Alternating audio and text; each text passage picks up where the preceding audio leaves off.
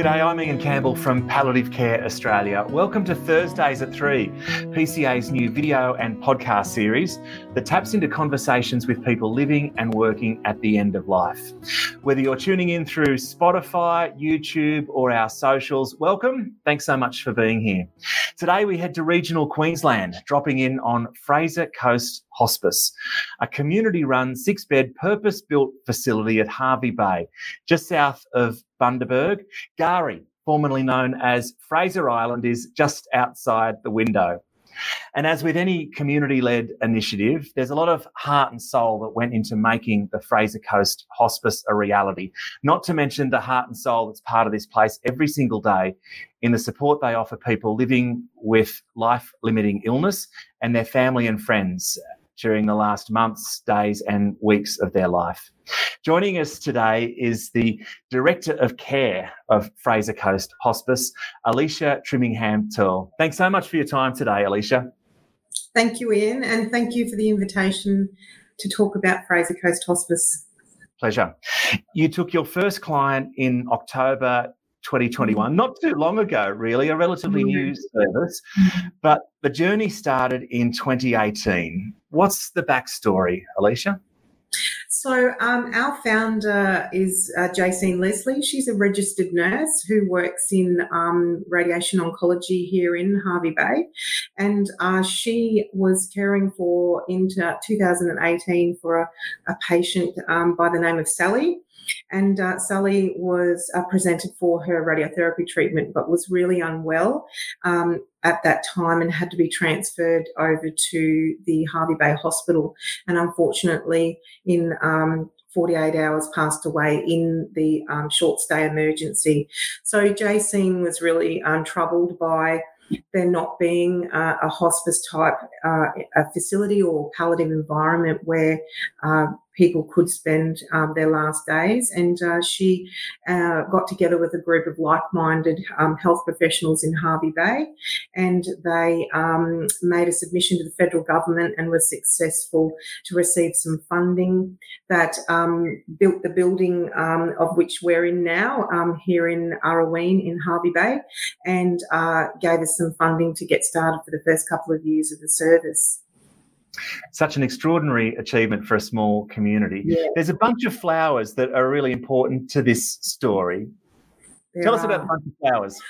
So, um, one once Sally had passed away, her husband actually sent flowers um, to the staff at the radiotherapy unit where Jacene was, and those flowers became the inspiration for Jacene and the group of like-minded um, you know, individuals to get the project um, off the ground. So they've become Sally's Flowers. We actually have a beautiful canvas print of those um, flowers in our reflection room at the hospice. And we also had uh, a local artist who uh, has done an artist impression of those flowers, which is um, proudly hanging in the hospice as well. So Must they're a constant. Mm. Yeah, yeah. Must be very special for Sally's family to to know that Fraser Coast Hospice has has yeah. come from her death.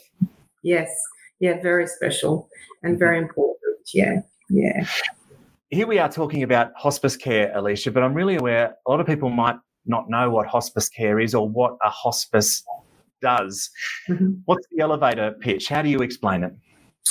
So a hospice is is a place uh, where we provide inpatient, uh, 24 hour round the clock palliative care um, for people who are suffering from a life limiting illness.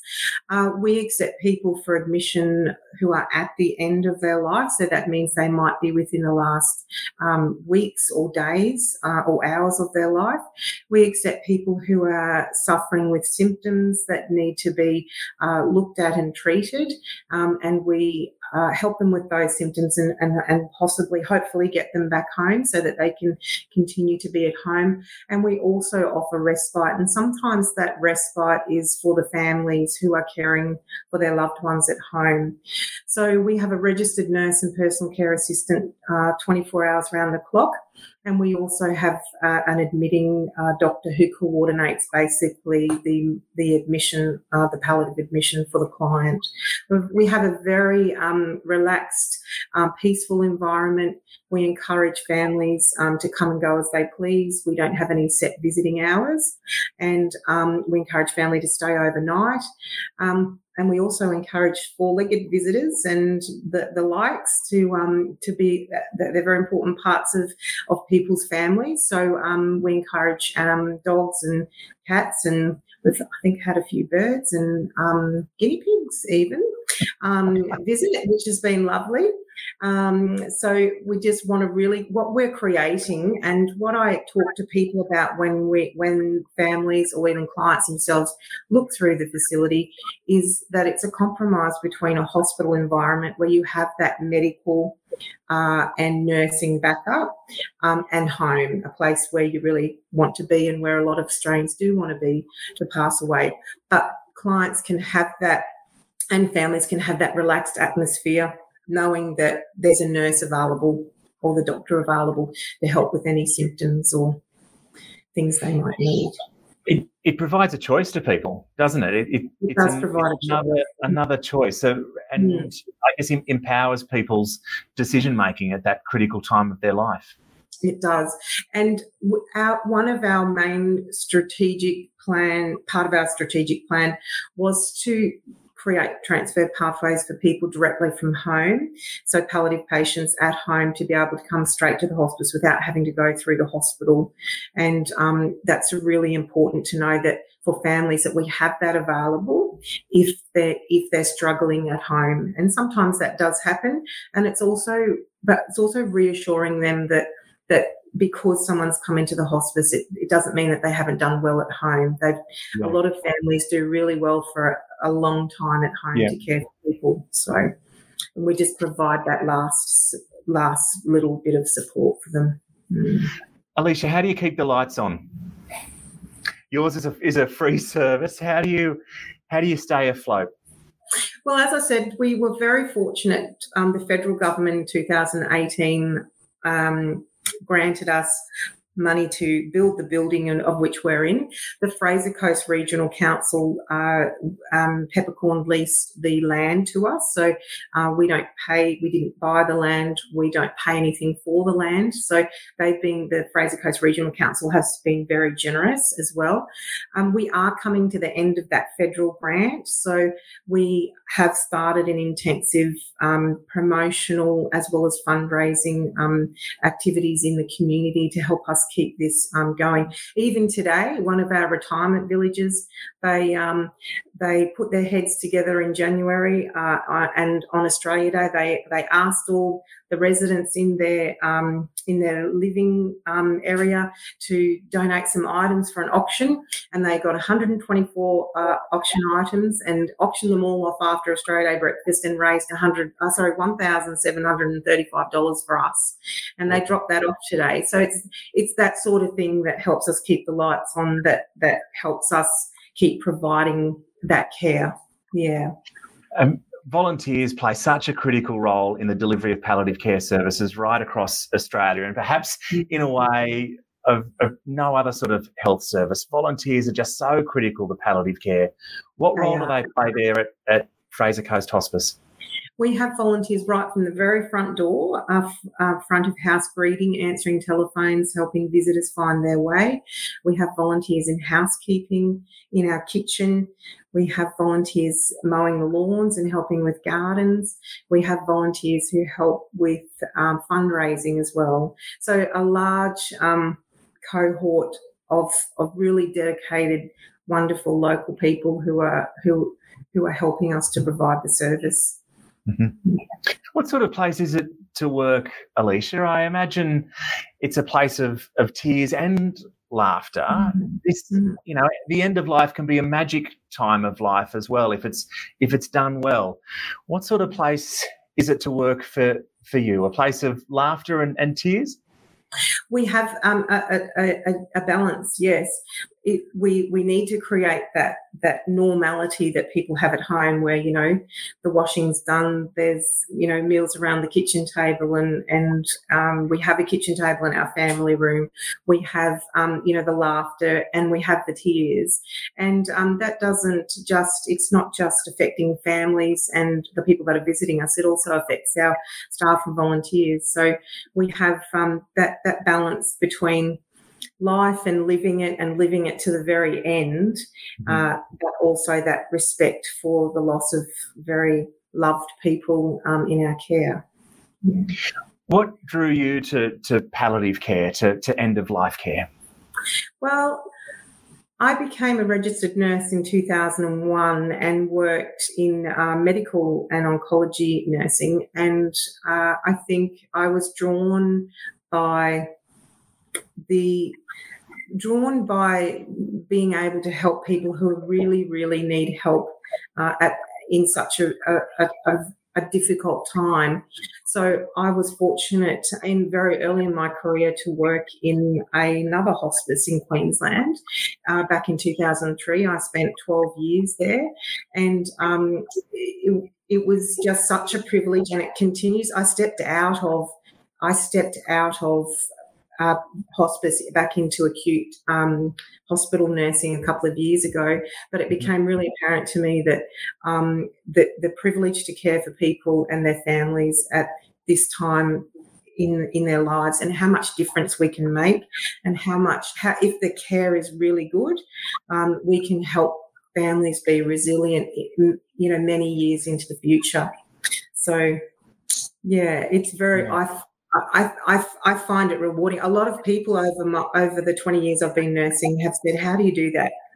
How do you look after people who are dying all of the time? But for me, it's just a, it's a privilege, and I think it's something that I'm able to do. So mm-hmm. I think that's what drew me in. Yeah. The heart and soul that goes with this work is is really obvious, but I imagine that translates into your personal life. Uh, as well, mm. and your own, I guess, your own end of life planning and and those sort of big discussions about life with family and friends. What have you learnt about life that you bring that you bring into your your life outside of work? I I think it's really important. Australians well, as a society, we don't communicate very well about death and we don't like to talk about death. We don't like to plan our death. But for me, uh, you know, I make, I've made sure that I've told the people that I really love in my life what I would like at the end of my life. Um, and I've w- worked at making sure I have my affairs in stating to, my affairs in, in, in, sorted like my will and EPOA and those yeah. sorts of things and and statement of choices and making sure that people that are going to make decisions for me at the end of my life know what it is that I want. Yeah. Alicia, just touching on, I guess, the the here and now and some of the issues that, that the palliative care sector and the health sector more broadly are, are, dealing with, and certainly staffing issues is is one thing that's front of mind for a whole bunch of sectors right across the Australian economy. How are you going with staffing pressures at the moment at, at Fraser Coast Hospice? Do you have everyone you need? We we have certainly had some challenges around staffing. Uh, the, the world pandemic hasn't been helpful with that in terms of illness and healthcare workers needing to be away from their health care facilities. But we uh, have been very fortunate um, to have had some really good quality nursing staff uh, apply for positions and and and um, who are working at the hospice. We one of the uh, workforce issues we do, we have encountered is uh, perhaps um, um, not so much training and experience in palliative care in a, in a regional area, um, not having other palliative facilities in the in the region um, where people may have worked previously. So we are very committed here at Fraser Coast Hospice to educate our staff as well as we can and provide as many um, resources for them to be able to grow and become specialists in, in palliative care themselves. So that, that would be the main challenges. But generally, uh, we have uh, a, an awesome group of registered nurses and personal care assistants who are um, providing really good palliative care. And they're very keen to learn, very keen to uh, do well and look after the members of our of our community.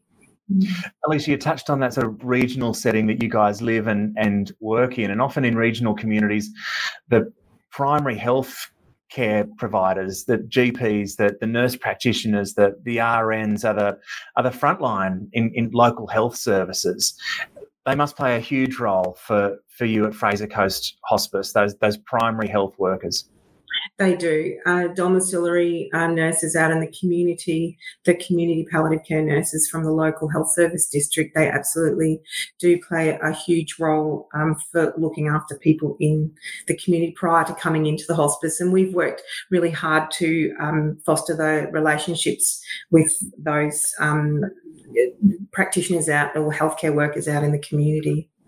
Mm-hmm. What's your pitch for working in the palliative care sector, Alicia? Or, or if you're an RN or a doctor and you might not necessarily have that palliative care experience or those palliative care skills, what's your pitch to those people to, to get involved, to get those skills? I think palliative care is a really rewarding career. It's it's uh, you can it's a specialized area. It's something that you can um, develop some really good uh, skills in and really support um, the people generally, their community, their families. I think it's really rewarding to go home at night sometimes and and know that you've made a difference to people's lives. Especially, uh, I I find that when we have phone calls for admission when someone's at home and they're just not coping, um, they just really need to go uh, into to be cared for in a, in a facility. Um, the family's just so relieved to be able to come into an environment where they can be part of the care and um, and know that we're available to help um, at any time, right around the clock. So I think the, the, the message is it's it's just a rewarding career to to get involved in. Alicia, you just touched on something really interesting there around the family being involved in the care and and working with your staff by the sounds of things to deliver the care to their loved one. That makes hospice care really different and unique, I think, that relationship between staff and family. Yes, and the, when we show people through the facility, when we we do encourage families to be as much a part of the care as they want to, or or just be there and mm. and let us do the caring. Uh, it, it's really uh, interesting. A lot of families will, uh, a lot of spouses or you know children of uh, um, of terminally ill people will feel like they've let that person down because they wanted to die at home and they and it, they just couldn't get it get to that point. Um, so it is really good to be able to say, look, you can still come to the hospice. We can we can provide the the bed, the room, the nursing staff if needed, but you can still do as much of the care as you want to. I think yeah. that's what makes people feel more at ease that they they're not letting their loved one down. Yeah. And they can be the husband, the wife, the son, the daughter, mm. rather than the carer. Yeah. That's it. Yeah. yeah. And they've yeah. got that option right yeah. through to the very end. And some families like to participate and help with the cares mm-hmm. um, right right till the, the time of, of discharge from the facility. So and that's really helps with their resilience into the future of of you know through their grief journey as well. Uh, Alicia, just briefly, voluntary assisted dying or VAD is something that, that our community is, is working through, and VAD became an additional end of life choice for Queenslanders in, in January of this year. Mm. Other states and territories are on their own journey with VAD. But what's been your experience, these sort of few weeks down the, the road from VAD becoming a reality in Queensland? What's been your experience? What are the in- insights that you can share with us? Fraser Coast Hospice is not participating in um, voluntary assisted dying. We're not providing uh, voluntary assisted dying services, but we are uh, respecting the choice of our clients. Um, and if they uh, request information about voluntary assisted dying or accessing VAD services, then we will work with their doctor and with them and with the, the QVAD support service to ensure that we meet their, their choices and their needs again, end of life should all be about choices, shouldn't it? And, and it absolutely and should be. And respect what they need. And respect, respect for choices. Yeah. Yeah. Well said. Alicia, given the, the success that your community has had in, in establishing its own hospice, have you got any advice for other regional communities around mm. how to how to do this, how to how to get the ear of a politician, how to get the get the funding, mm. What worked for you guys? How did you do it? Any any words of advice for other regional communities who would love their own hospice? Well, I wasn't involved in the uh, uh, the original submission um, with the original uh, building committee or the project committee, but I know that they uh, spent a lot of time thinking about what they wanted for Hervey Bay or for this for the Wide Bay region or Fraser Coast region, and um, they uh, they met with the local member here at the time, and uh, they they were successful uh, with their bid. So uh, I think it's persistence um, and it's it's getting out into the community and helping the community understand how important hospices are, uh, or how important palliative care is for number one, um, but certainly how important hospices are and having a facility where you can provide just palliative care and people can have that that experience. So it's persistence, but um, the, the, the original project committee did some fantastic, um, very lengthy, very committed work to to to establish what we have now. So.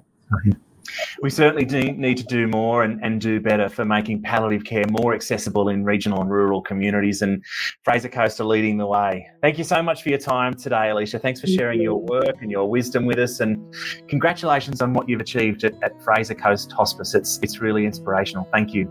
Thank you. Thank you very much for the opportunity, Ian.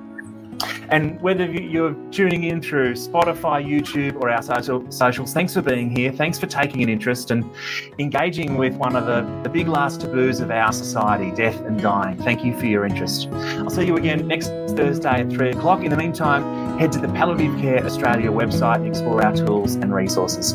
Ta